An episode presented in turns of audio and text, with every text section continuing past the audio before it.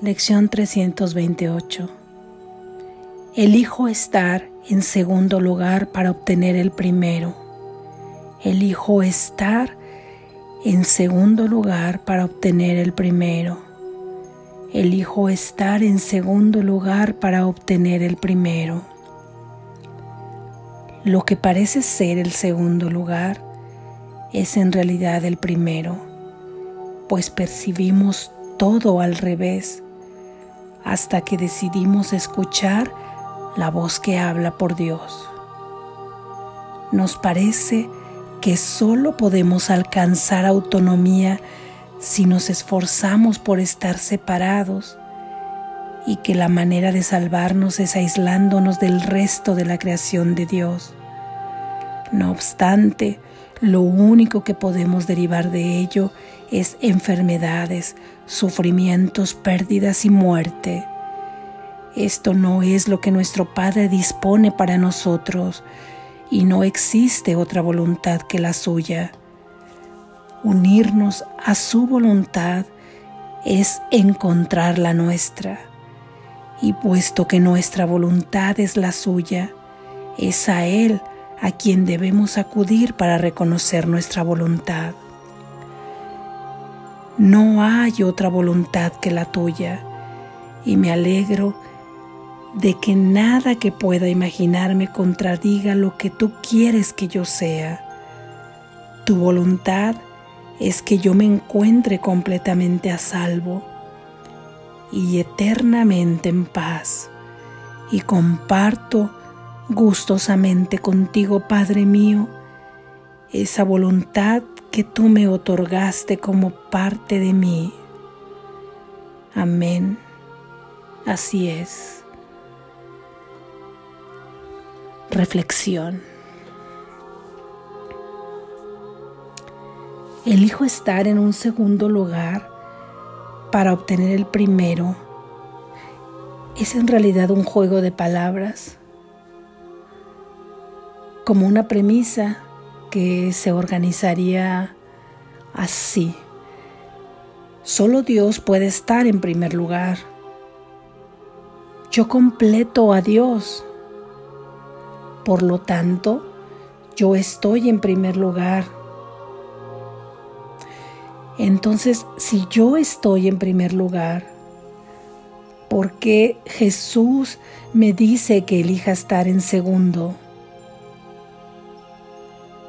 Jesús juega con estas palabras porque sabe, en tanto que Él también vivió como el Hijo del Hombre, que, no que en este sueño hemos puesto a nuestra verdadera identidad en un segundo lugar, colocando en el trono de nuestro reino al ego, aunque esto sea solo en sueños porque en realidad nunca podríamos poner a Dios, a la verdad, a la luz creadora en segundo lugar, simplemente porque ese segundo lugar no existe. Se nos pide que nos demos cuenta que si tomas el segundo lugar, esto es, colocas al ego en segundo lugar, entonces coronarás a quien debe gobernar, a tu verdadera identidad, y ahí sí que estarás en primer lugar, o más claramente dicho, en el único lugar que puede haber, en el que te corresponde, el único y eterno lugar el único que existe. Has creído, he creído que puede existir otro lugar, un mundo que el ego o mi pequeño yo, que es mi falsa identidad, gobierna. Un mundo en caos y dualidad, que por sus apariencias es contradictorio a la voluntad de Dios. Y si esto fuera posible, estaría asumiendo que puede existir un mundo opuesto al de Dios, lo que es imposible porque Dios no tiene opuestos. Dulcemente Jesús nos invita a darnos cuenta de que no hay otra voluntad más que la de Dios. No hay otro lugar más que el único de Dios. Sin embargo, Dios comprende, Jesús nuestro hermano mayor, mayor en el sentido de que Él ya ha hecho el recorrido. Él también comprende que estamos sumergidos en un sueño tan profundo en el que hemos colocado en el trono de nuestro reino a un ser imaginario y le hemos otorgado el poder de que decida lo que en el sueño acontece. Mas en ese sueño de contradicción, de incertidumbre y de miedo, ¿qué podría ocurrir sino dolor, enfermedad, muerte, insatisfacción, lucha, esfuerzo, carencia, dicha pasajera,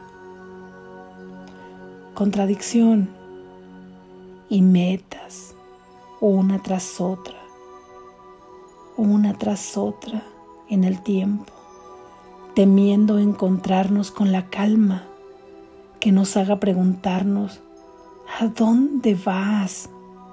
¿A dónde vas? ¿Para qué vas?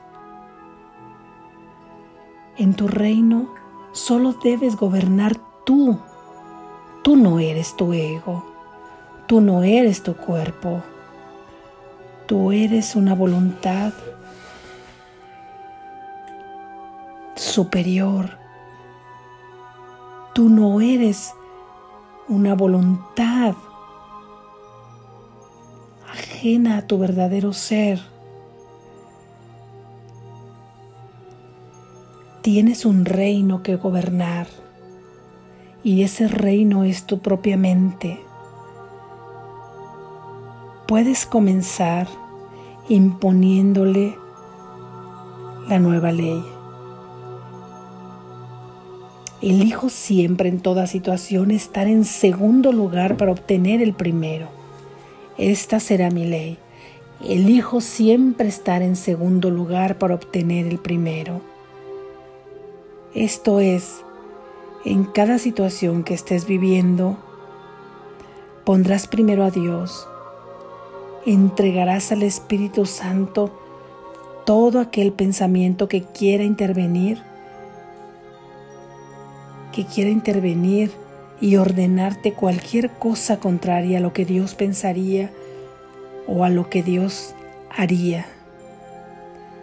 Se le entregas al Espíritu Santo para que sea ese pensamiento llevado a la expiación y deshecho en la nada de donde vino.